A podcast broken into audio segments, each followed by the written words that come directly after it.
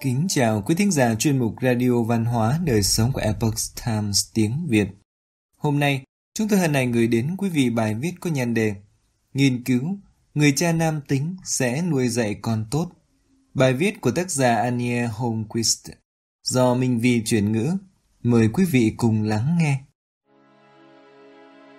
Trong thời đại dường như nữ quyền lên ngôi, các ông bố buộc phải chịu thêm áp lực phải ứng xử mềm mỏng và dịu dàng hơn trong giao tiếp với con cái, không có dấu vết nào của sự nam tính độc hại xuất hiện.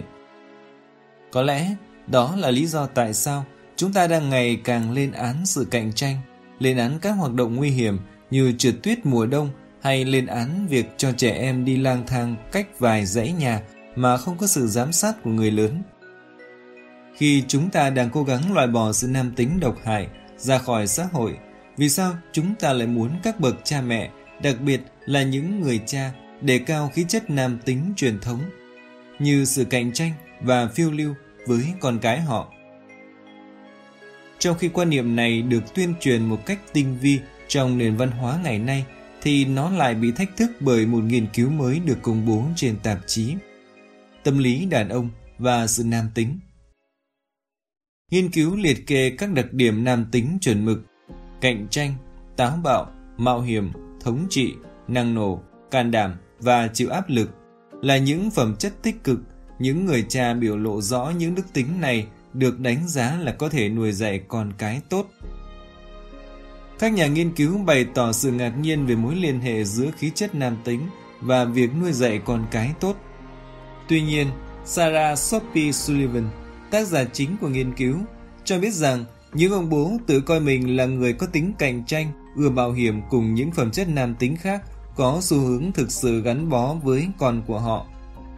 Có lẽ điều này gây ngạc nhiên cho những người sống trong một xã hội nữ quyền thức tỉnh, đúng đắn về mặt chính trị, nhưng trong lịch sử điều này đã không xảy ra. Lấy ví dụ về trường hợp của Teddy Roosevelt, Tổng thống thứ 26 của Hoa Kỳ.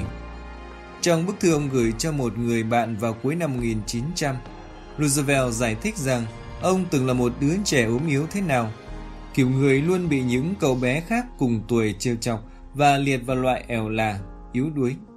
Chính cha của Roosevelt đã giúp ông vượt qua tuổi thơ khó khăn này, không chỉ bằng sự dịu dàng, mà còn bằng phẩm chất của một người đàn ông nam tính. Roosevelt chia sẻ, Tôi thật may mắn khi có một người cha mà tôi luôn có thể coi là mẫu người đàn ông lý tưởng. Những điều tôi sắp nói có vẻ khó tin, nhưng ông thực sự kết hợp được sức mạnh, lòng dũng cảm, ý chí và nghị lực của một người đàn ông vô cùng mạnh mẽ với sự dịu dàng, tươm tất và thuần khiết của một người phụ nữ. Ông không chỉ chăm sóc tôi cẩn thận không biết mệt mỏi, ký ức đầu tiên của tôi là về những đêm ông ấm tôi trong vòng tay đi lại cả tiếng đồng hồ khi tôi mắc chứng hèn suyễn khốn khổ. Nhưng ông cũng vô cùng sáng suốt khi không nuông chiều tôi buộc tôi phải tự mình đối diện với những đứa trẻ khác và chuẩn bị hành trang thực hiện những nhiệm vụ gian nan của thế giới. Cha của Roosevelt rất nam tính, táo bạo và can đảm, và ông đã truyền khí chất này cho con trai mình, giúp cậu có thể đứng vững trước mọi áp lực. Chính nhờ những chuẩn mực nam tính này mà ông đã nuôi dưỡng trong trái tim con trai mình sự tôn trọng và tình yêu đối với ông. Tôi không chắc ông đã nói ra bằng lời, nhưng chắc chắn Ông đã cho tôi cảm giác rằng tôi luôn phải là người vừa tử tế vừa nam tính. Và nếu tôi là người nam tính thì không ai cười nhạo sự tử tế của tôi. Trong suốt thời thơ ấu, ông chỉ đặt tay lên tôi một lần. Nhưng tôi luôn biết rằng trong trường hợp cần thiết, ông sẽ không do dự mà làm như vậy một lần nữa. Cũng giống như tình yêu và lòng kính trọng, và dĩ nhiên là cả nỗi sợ hãi của tôi đối với ông. Tôi căm ghét và khiếp sợ vô cùng nếu ông biết rằng tôi đã phạm tội nói dối, có hành vi tàn ác, bắt nạt, dơ bẩn hoặc hèn nhát. Dù người ta có thể coi thường hoặc ngưỡng mộ sự nghiệp chính trị của Roosevelt đến mức nào, thì cũng phải thừa nhận rằng ông đã sống một cuộc đời thật ấn tượng. Ông là người quả cảm trên chiến trường, đầy trí tuệ và nghị lực trong công việc, thể hiện khả năng lãnh đạo từ văn phòng có vị thế cao nhất của đất nước.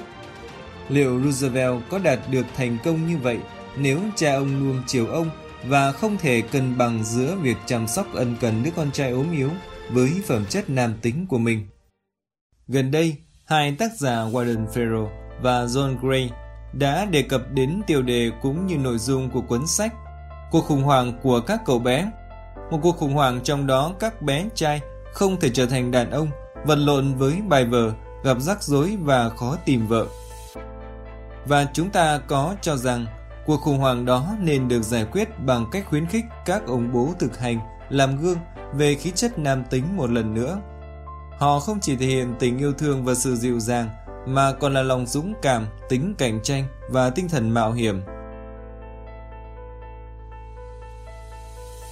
Quý thính giả thân mến, chuyên mục Radio Văn hóa Đời Sống của Epoch Times tiếng Việt đến đây là hết. Để đọc các bài viết khác của chúng tôi, quý vị có thể truy cập vào trang web etviet.com.